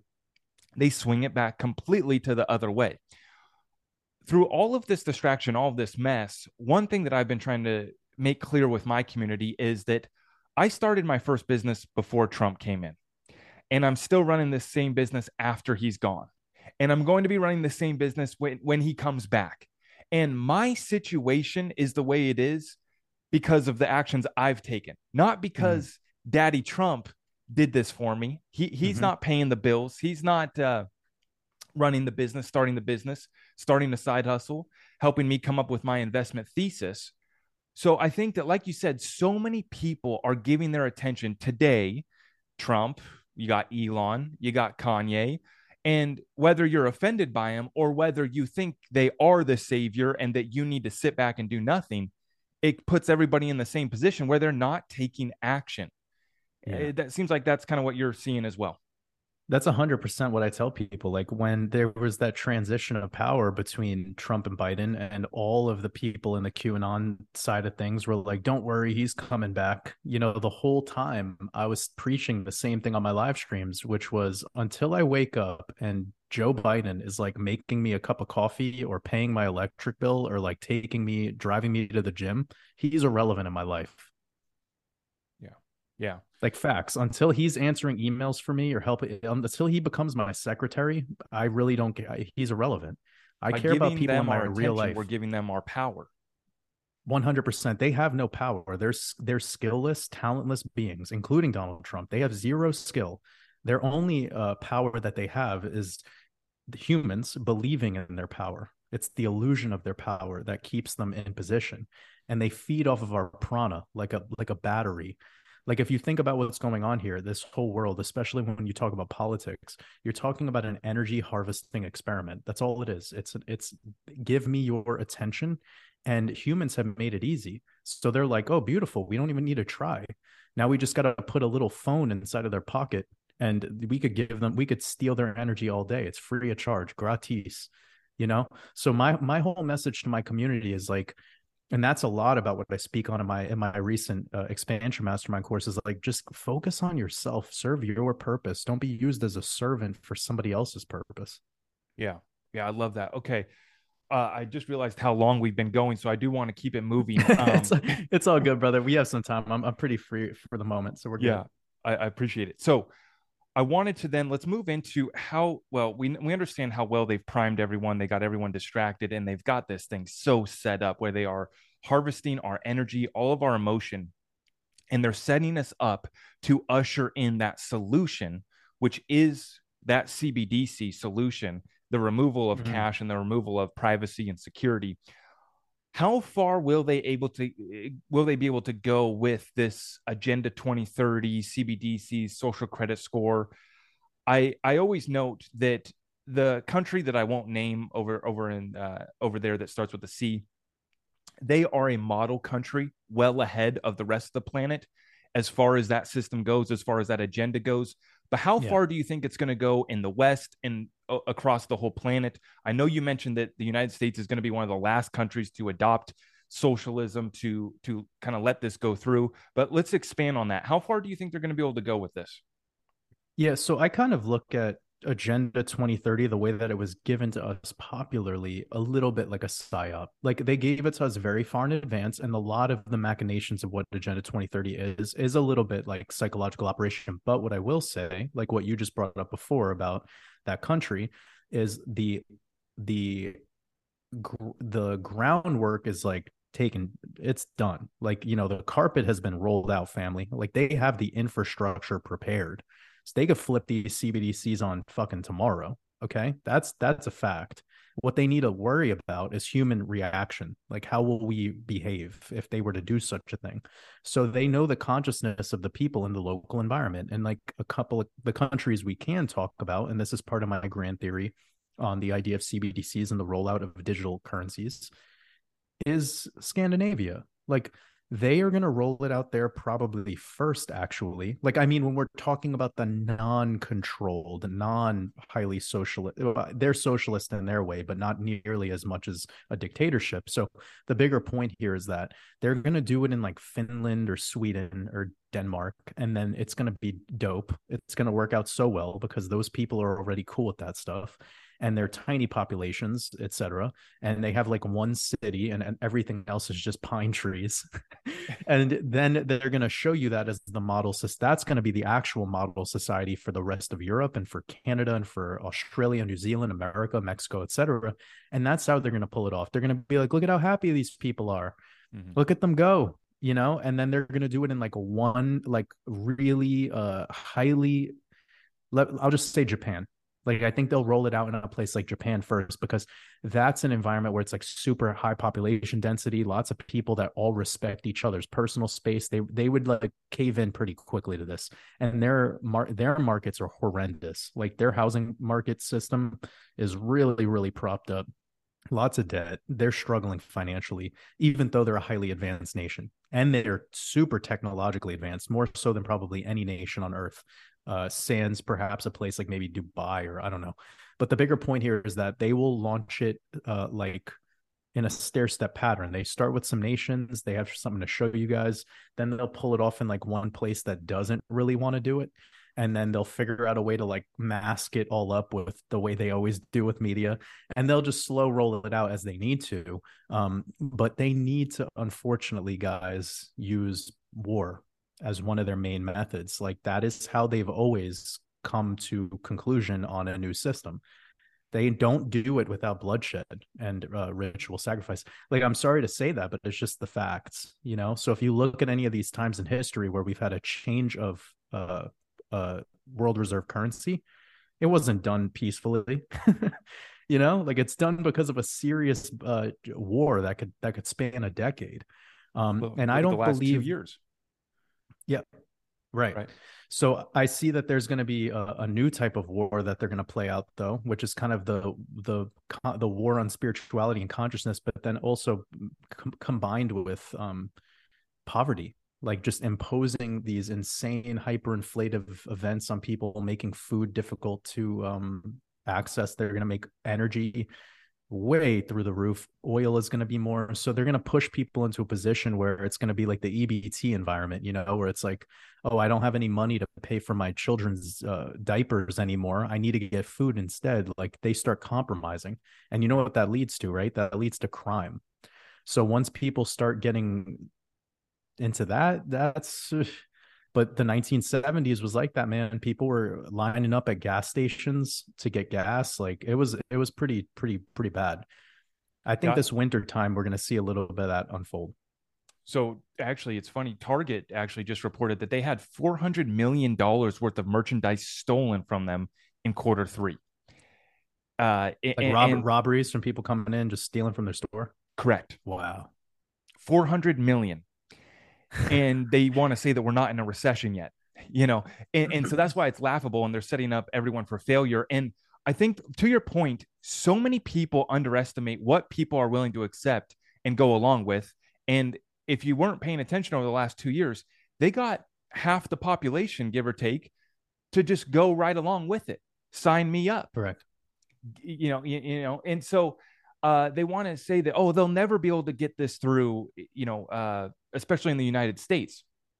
Well look at how far we've gone right? They've already gone so far and they've already gotten so many people. Um, so to your point i think that when we look at the different crises the recession and other events that could be on the horizon that's going to be the perfect ushering in of that cbdc and people are going to be desperate. It's a it's it's a tough time out there on the streets for a lot of people. And and so I think that people underestimate what what they're going to be able to push through. Now, the other thing that you mentioned, we just got the announcement that they're going to be piloting a digital dollar for the next 12 weeks.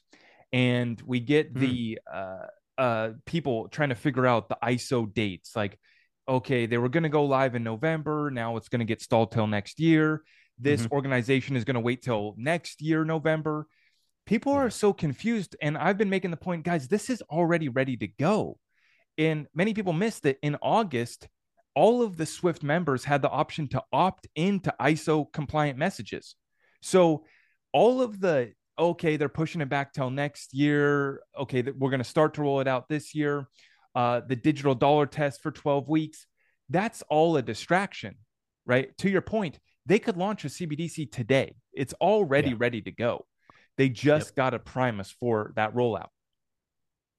Yeah, they have to be very cautious and selective about the nations that they do it with. Like if if that if the C country wants to go ahead and do what they got to do, like they can implement CBDC in Taiwan or whatever super quick. You know, like however they want to do it as a control mechanism to keep their you know to because that's how they use military it's always for pushing force and and and i think there's nothing more of a death grip than uh preventing trade routes, preventing the access to food. You know, that's the kind of stuff that they use. It's a dirty tactic of war, but I think that's a thing that you you already got primed for with what happened with Russia. They already started talking about that, about cutting off supply lines, doing this, that, and the third they're building these narratives and then that way they can get it in the public sphere they could get have have people talking about it and then this is how they leverage on the attention that we give to it and the drama that we you know start to build together on twitter and all these other platforms. And then they have their like oh well we'll just do it. And the people will say oh of course they did it. And then they'll just go back to their normal lives. You know like things like blockchain and uh, crypto for the longest time i think probably up until quite recently most people believed was like a thing about freedom and i think some people still kind of hold on to a little bit of that idea that it's uh, it's about freedom and um, i know why people feel that way like i get the mechanism of hope here and i'm not here to say that it's all doom and gloom but please understand that this was designed by government from the day it was released. Like Bitcoin and cryptocurrency, that's a classic example of of a intelligence uh, instrument. It's like literally an instrument of intelligence. And now that we're seeing the way that people like Vitalik and even Ripple, the highest people in that company, they're all tied to government. They're all tied to global banking. You think these people are on your side? Like banks have never been on your side they make money off of selling you money. like, that's what a bank is. These right. people don't care about your portfolio. They don't care about you becoming rich. Like, so there's so many psyops that get developed off of all of this and i don't think people see clearly as to what's actually happening that's why for me my investment thesis with a thing like ripple or any of the iso 222 coins is yeah i got a long-term bag but you, you best believe when i start seeing it get overbought on the chart i'm i'm de-risking. Because when they want to quote unquote flip the switch I mean, it's gonna be it's gonna be a wild time, and however it all f- unfolds, like I don't think it's gonna be as easy to take profits as some people might believe. Like they're gonna make it they're gonna make it difficult for people, and that goes for XRP holders, that goes for Bitcoin holders, that goes for people with anything. This environment we're in right now is showing you uh, the um the cracks, you know, and the the little the fissures in the system and it's not going to get any easier you know unless you learn unless you learn how to protect yourself and, and make decisions that are um, best for you but the quick answer and the quick uh, response to all of this is that there's a lot of change that's coming and they're going to leverage on human behavior and the algorithm of social media per, like particularly uh, right. to know what what geographical regions they could execute and we know that there's some nations that are way easier to execute than others. America is quite difficult, especially in a place like Texas. But if you go to a place like Manhattan, New York City, or you go to Los Angeles, it's a lot easier to pull off some highly socialist uh, chess move. Yeah, and in regards to kind of the the algorithms, the media, the Twitter, and everyone kind of building drama around a case, we we definitely got to touch uh, a little bit more on XRP. Now, um, I, I want to thank you because for me, when I came across your work and your understanding and and what you were breaking down on your channel about how we what I was using numerology and gematria for before was trying to decode all these riddles and figure out when the flip of the switch date was for XRP. Yeah. Then I came across your work and you specifically woke me up to this fact of it, it's not there. It's not there in the technical analysis. And could it uh, could they surprise us one day and it happens? Well then okay that's great. We've positioned accordingly. That's fun. But it's not there from the technical analysis. And this is the most manipulated asset class in the world in my opinion cryptocurrency. And xrp is a chosen asset uh, for the most amount of manipulation. So can you speak uh, on, on, that point on how they've used xrp uh, to manipulate people, to manipulate the XRP community. And then let's talk about how this story does end. And um, I, I love the point that you make there about how we might not be able to exit our positions when we even want to.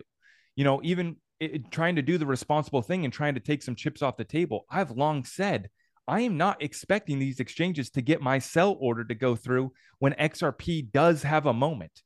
XRP's yeah. moment is going to be the fireworks going off and the exchanges will be shut down. There, there won't be liquidity.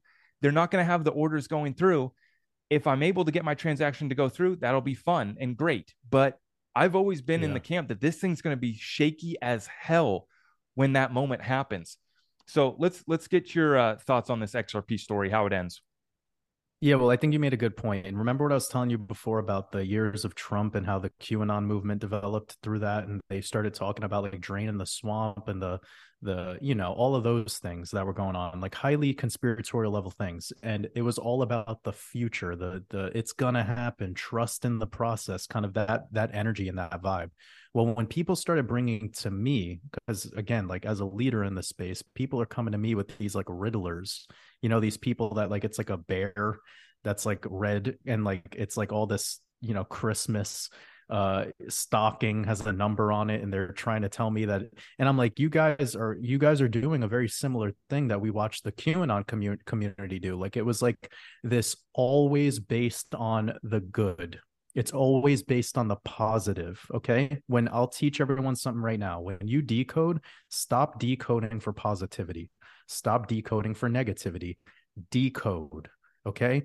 Decoding doesn't involve your your uh, hope okay it, it needs a clear mind it needs you to be away from this hope mechanism because that is what makes people bad decoders and ultimately that's what makes people bad investors so getting back to the bigger point here is that I saw so much of that like Riddler energy coming from the XRP community. And those, believe it or not, were the people that were the most judgmental of my work, that had the most negative things to say about my work. And um, I think the last couple of like Riddler thing, I forgot the name of the person, by the way. So I'm really sorry if I, I think it's like Mr. Pool or I don't know. Yeah. But it was this individual that's like, yeah, yeah. And uh, they're anonymous and this, that, and the third. And I got uh, so many people sharing that with me, and a lot of people were upset with me because I was not decoding it. I was deciding to not pay attention to it. I was purposefully just disregarding it and let it be what it is because I knew that I already had my own system. My system worked. My system provided me results. My system changed my life. My system allowed me to go from not having. Uh, I lost my first my my first business coming back from America, my e-commerce business. Then I lost my second one. Then I started trading. This is all before my YouTube uh, thing going. And then I was trading XRP on leverage with Bitcoin and I learned my system. I implemented my system for trading and I became financially free from that before I even had clients. And I was getting my clients through showing them my results on my trading system. Okay. So I was just trading the zigzaggy, pumpy, dumpy XRP for the longest before I even had any desire to really, really share this with the public because I wanted to do it for myself first. So if I was gonna flip my whole uh all of my how do I say if uh if it's working like if it's not broke don't fix it kind of deal right like if right. I already had that working for me why am I going to switch up and just disregard all of that because of XRP 589 I would be I would be stupid, right? Like if you're if you're already figuring something out and you have something that's working for you and it's really working for you and helping other people, then don't don't switch up. Like stick to your plan and trade your plan. So disregarding that for the longest time and seeing the energy behind the xrp army i think i could call them those people taught me so much about where retail investors really are you know? Because some of them woke up joined my community and they were like i used to kind of throw shade. I used to not believe what you were sharing, but then I kind of noticed that I was being let down by these absurd price targets or the hope or the riddler community. And you know here we actually have some data to look at. Like we have the charts. We could actually prove it. Like when i shared with the world the difference between the flip of usdt and xrp whenever xrp drops below usdt that was like a mind-blowing piece of information to just take the market cap and divide it by the amount of xrp tokens and every fucking time we saw xrp pump it would catch up to that market cap and perfectly hit those numbers that's how i was doing it I'm not that's not like esoteric. That's me just taking numbers on coin market cap and doing some quick division. But I noticed a pattern. I identified a pattern. Why? Because I wasn't distracted. I was looking at something that I kept seeing re- repeatedly happening in the market. So anywho, getting back to the the XRP thing and I mean, I uh, the future of XRP is pretty obvious. Like it's it is chosen to be a very important cryptocurrency in the space. It is one of my it's my second biggest position, and it might become my first someday. I don't know. I just the the way that I'm using XRP at this time is if I could see its stability, I would want to take it on as like a source of payment but i don't think it's it's not stable at all. It keeps pumping and dumping over and over again very predictably.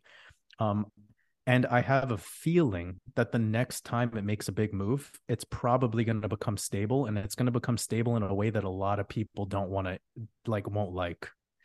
Uh, I I don't I think it might have a surge in price, and then the next time it comes down to like what's called a selling climax and, in Wyckoff method, that moment it might become very stable and that would be when it actually has utility because you can't utilize it uh, for its for its full blown utility the way that perhaps I've been that I've learned um, with it zigzagging around the way that it is now. Like it's just it's right. insanity. It's not stable at all, and you would need that stability um, in order for it to be a true instrument uh, at the level that it's uh, supposed to be. But um, is there any other question regarding that? Because I'm not entirely sure. Well, no, no, that's you. good. And I want to break that down further for people. So you could get liquidity from Ripple's on-demand liquidity without having to hold XRP on your end on your balance sheet. You could get that liquidity while the price is fluctuating. But what we would want to see and what we'd want to hope for is that these institutions are going to use the on-demand liquidity, are going to use it for cross-border payments, treasury flows, for other use cases but for them to actually want to hold it on their balance sheet, like you said, um, they're they're not going to want to hold an asset that can can you know go down uh, 50 to 75 percent every couple years. Yeah. Um, and, and actually or 50 percent every couple of months, you know? Yeah, yeah. I was gonna say even more volatile than that because that that thing moves quickly. So I mean, as far as um this case, this this stage, the most staged lawsuit in the history of the SEC, this whole charade. We get this thing to wrap up here sometime in the next year, maybe, and we are expecting a pretty big move. But this is an interesting theory. So you're suggesting that we might get something where XRP pumps to, um, what what kind of numbers are you thinking about? Like you, you know, pumps to ten dollars and then comes back and stabilizes at three, pumps to a hundred dollars and come back and stabilizes at ten. What what do you got in mind? So my system is pretty much a mixture, like I've told you, between Gematria and uh, obviously TA. And with TA, if it does enter price discovery, if it wants to actually break that $3.20, $3.30 region, there's like thin air between two bucks and infinity you know like there is no trading range up there. So yeah. if it wants to really make a move you know the next technical level for me would be about $7.60 to $8.60 that's a little bit based in gematria but that also has to do with like the 1618 the golden ratio with fibonacci retracement.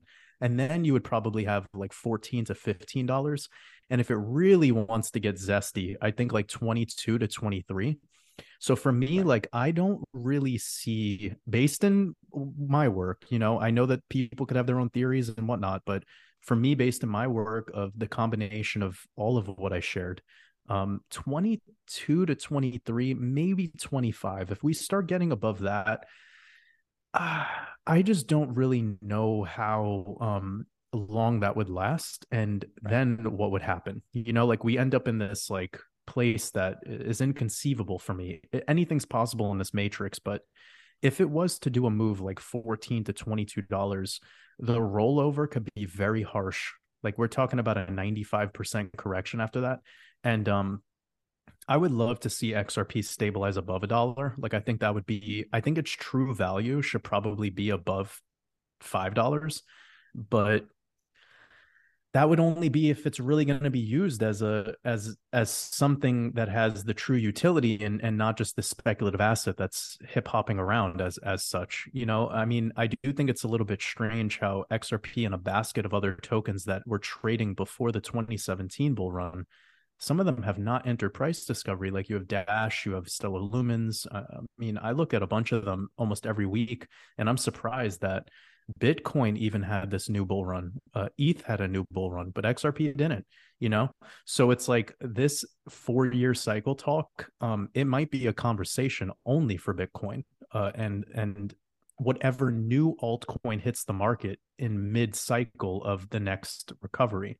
You know what I'm saying? Like if a new coin gets invented in 2022 or 20 or sorry 2023, that of course has an opportunity to enter uh you know whatever parabolic alt season of the future. But Monero, it couldn't make a new all-time. I mean, it's it's a long list. It's an exhaustive list. While we saw a huge list of nonsense go on to do ten thousand percent, hundred thousand percent, two hundred thousand percent gains, Um, XRP clearly not being one of them.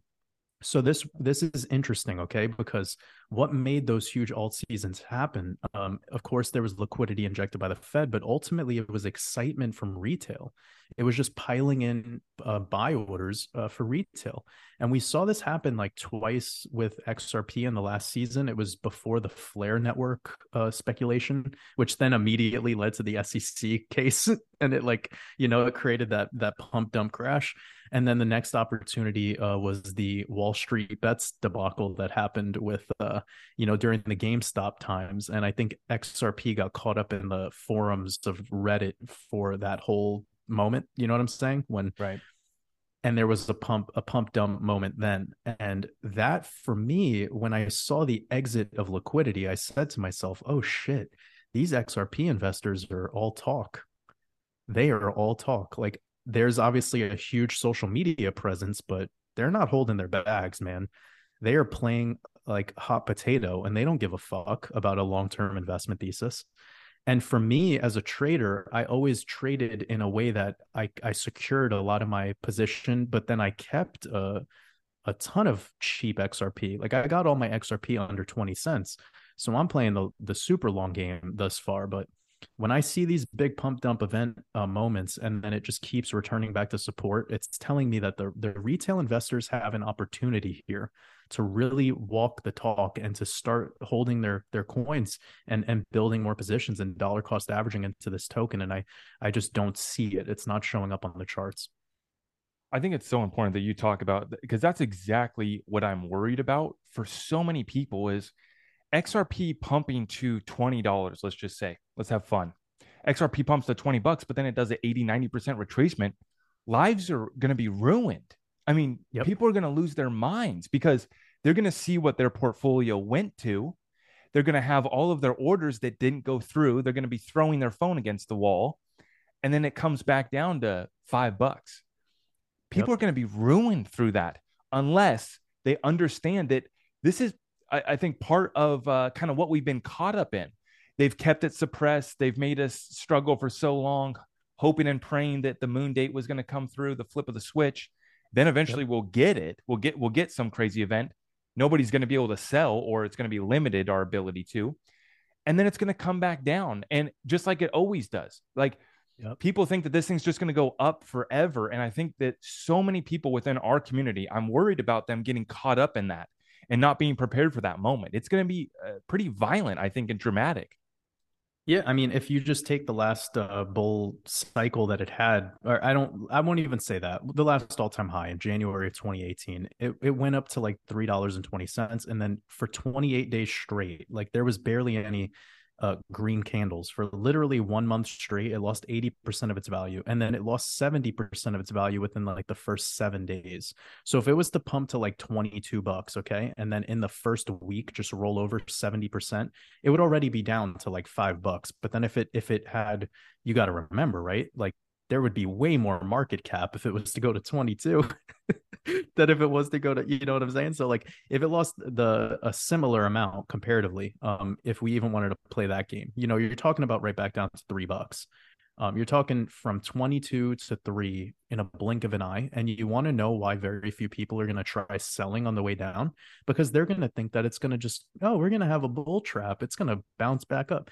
Blow off tops are so elusive okay anyone who thinks you're like a wizard and you're going to play the blow off top effectively, like wake up.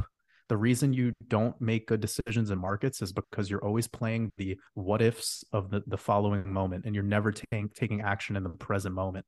So for me, like you people need to create an investment plan today. You know, what if XRP goes to 20 bucks? Okay, well, I know what I'm going to do. But I guarantee you, brother, there's going to be all these people coming out on the internet with 2 million subscribers, these 10 million TikTok subscribers. And when XRP is at 20, they're going to be talking about XRP at 50. And people are going to be getting sucked in and it's going to roll. And, you know, this is how the game is. So I advise people I'm not trying to tell you that the person who says 50 is wrong. I'm trying to tell you that don't get greedy when you have 20 in your in your vision and then the next day when the when it rolls over like 70 80% and the exchanges are down because there's like the liquidity is just too much to handle you know, you don't want to be that person. You just don't want to because you you got too influenced. You know, be your own influencer.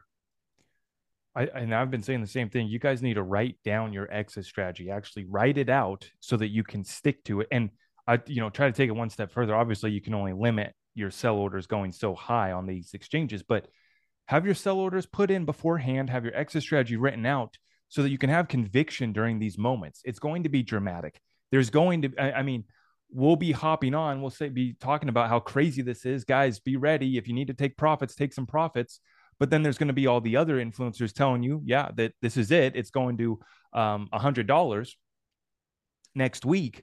And it's going to set up a lot of people for uh, confusion and failure. So definitely. Now let's let's in, in conclusion, let's wrap up a couple points here on what can we do? We talked here about having an exit strategy for XRP, but obviously this is going to apply to all of our cryptocurrency, all of our investments.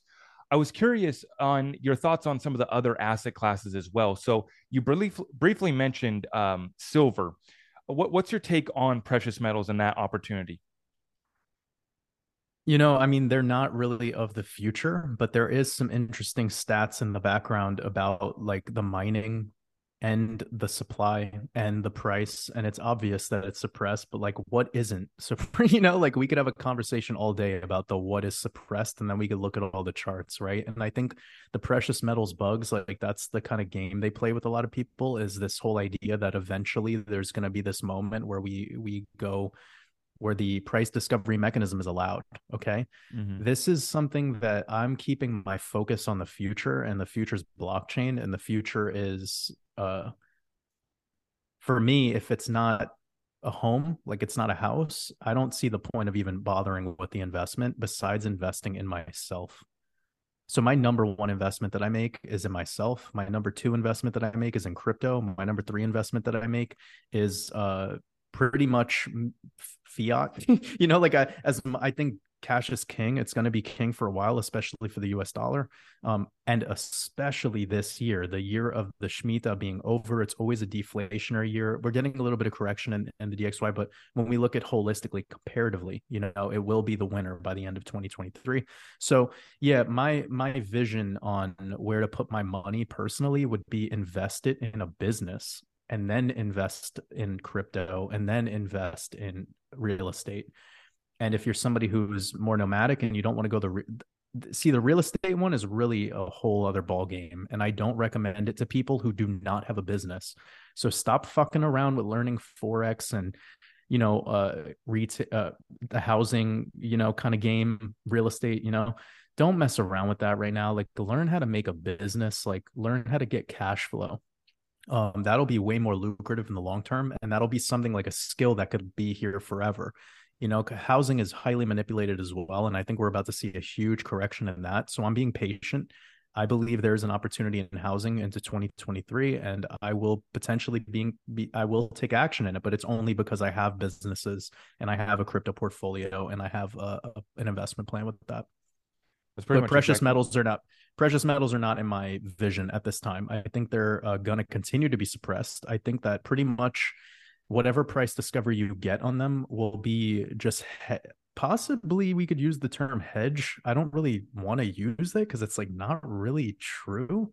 Like if you just look at the way that the charts are on gold and silver, it's like, eh, I have a hard time at calling that a good investment. I just think like maybe if you're somebody who wants to play that game, it might be a less emotional roller coaster for you than something like Bitcoin. But for me, like I rather put my money in a business than in precious metals. Amen. Yeah. And for me, I've been saying mostly why I have silver on me is because I want to have what I call blackout barter. I want to have the ability to trade and and move stuff around here if the systems go down or you know just offline assets. Now, at that time, is someone going to want my bar of silver or are they going to want food? Probably going to want my food, but I got yeah. some of that too. So that's yeah. where I'm covering all of my offline assets, and I've made silver a big part of that. Um, and so that's that's been an interesting thing to see how manipulated it is, and and you know how much longer can they suppress it? They've been able to suppress it and manipulate it for so long, and um, does appear that we might be at a breaking point here soon. But like you said, for me as well, My best investments have always been back into myself, my education, my knowledge, and my businesses. Nothing turn, turns out a return like my businesses. And I know I can count on it. It's not relying upon somebody else. I'm not trying to figure out, um, you, you know, uh, for, for me, business has has come naturally. Bringing value to the world has come naturally to me, and spreading out here. I always wondered how was I ever going to have a global business? I, I started out. Um, I have a little landscape business that I started back in 2015. It was my first business, and I used that business to teach me everything I needed to know about business. I basically got an MBA in business just from pounding the streets, selling, learning sales, learning how to hire people, um, learning how to run a team, manage cash flow. That was great. But I always thought, what am I going to do on a bigger scale? You know, I want to do something bigger. And then we stumble into this media thing and this media operation. And that to me, it took me a while to realize that we have this global reach, we have this global impact. And how important it is to be doing this. You know, I feel like it's an obligation and a duty. And, you know, maybe you're not going to find your passion. Maybe you're just, you have a skill set that can help you bring it in. But that's right where I've been at too, my friend, is people need to get their cash flow up because whether it's just surviving the inflation crisis, higher food prices, higher rent, um, or uh, you want to take advantage, what I call the greatest transfer of wealth in world history is underway this uh, will allow you to buy all of these suppressed assets or to you know build out your own business right? So for me i've been in the same spot. I wanted to talk about some of the programs and courses uh, that people can access over at your website and we'll put all the links on down below guys for waters above his website his patreon but i know you just launched a couple new courses give us a breakdown of, of what you have to offer us well, I really appreciate you um, bringing that up. So, I have a crypto mastermind course. If you go on my website, watersabove.com, you'll see it's the one at the top. It is a beginner and intermediate level course that covers everything from basic beginner level stuff like developing your own investment thesis, building a portfolio, learning how to read the charts, and all the way to the exit strategy. So, I actually have an exit strategy blueprint that's included for free within that course and it teaches you all the gematria, numerology, and astrology applications. So if you wanted to go in the sequence of it from start to finish, you're really going to walk away with. I always like Pareto's principle, you know, like the 80 20 rule. Like you're going to walk away with the stuff that's really going to make a change um, without any of the minutia, without any of the noise. So I, I did my due diligence to make sure that I created that to have as much value as, as possible. And then I have a trading course, but I really don't recommend that to people unless they do know how to read charts. And like you mentioned, you doubled your bag in the last, uh, you know, some odd time with um, following some of my work, and that's really amazing. And that put the biggest smile on my face to to hear. And not everyone's capable of doing that without knowing TA. Not everyone's capable of doing that without knowing some of the user interface stuff that comes along with getting into exchanges. So I always recommend that it's kind of something that's best for people that at least know TA. So it's like a part two to that crypto mastermind course. And then just recently, I came out with my expansion mastermind, which is not about crypto. And it's like my uh, introduction to the world of like a digital online coaching course. Like it's, I designed it to feel like you're being coached by me through this consciousness expansion, you know, like all this stuff that comes back to a lot of the you know little words of wisdom that i was sharing along the way in this interview talking about attention talking about discipline focus. Um, i even mentioned uh, before this transmission that i'm working on a new chapter for that that i'm releasing soon and it's called skills and it's really going to be dope because it's focused on how to take some of the things that you're passionate about or things that you already do in your day-to-day life and convert that into something that could become a source of income or something that you're teaching people about in the world and that could eventually become a source of income. But i noticed the the missing links of what's happening in the world and people and i just responded to it with that course. And i think it's perfect for everyone because whether you're male, female, it's going to touch on food. I talk about detox and fasting and health because you know, like if your health isn't good, then who cares how many Bugattis you have, like or how successful your business. Like cash flow is irrelevant if you have if you're sick and you can't hike up a mountain or play with your children. You know, so I, I tried to cover as much as, as possible in that course, everything from health to wellness to mindset to self improvement uh, manifestation. Yeah. Love it. Love it. I would highly encourage everyone to check out this man's work. I personally have used it to my benefit. I can uh, attest to that. Like I said, um, definitely you've gotten us tapped in and you are over the target 100%. Your work, I put it up uh, higher than than most. I, I, think you're one of the top guys in the space when it comes to uh, what what you're sharing on your channel. So I just want to wish you continued success. I want to say thank you for joining us on this platform. And I want to make sure that everyone uh, does us a favor, smashes this video with by hitting that thumbs up, and then let's share this message far and wide and get everyone tapped in because uh, Waters Above separates himself from the rest of the crowd in a way that is really beautiful. And what you're creating out there is very unique, brother. So congratulations, and I wish you continued success. Thank you so much for joining us. I really appreciate you having me on and giving me the platform. And I'm grateful for you and your community. And I know my community came over, and I really would love for them to subscribe to your channel and check out more of your work. All right. Thank you, brother. All right, folks. We will see you guys in the next one. Take care. We'll see y'all. Much love. Thank you for tuning in to another episode of The Greatest Transfer of Wealth with your host, Zach Rector. Please remember to follow us over on Twitter, TikTok, YouTube, and Rumble. To get in touch, please just head on over to zachrector.com you can check out all of our affiliate links and get access to our exclusive Discord community over at the website. We appreciate all of you for tuning in, and all that we ask is that you share this message with other like minded individuals. If you appreciate the show, feel free to go ahead and leave us a five star review. We will see you in the next one. Take care, and God bless.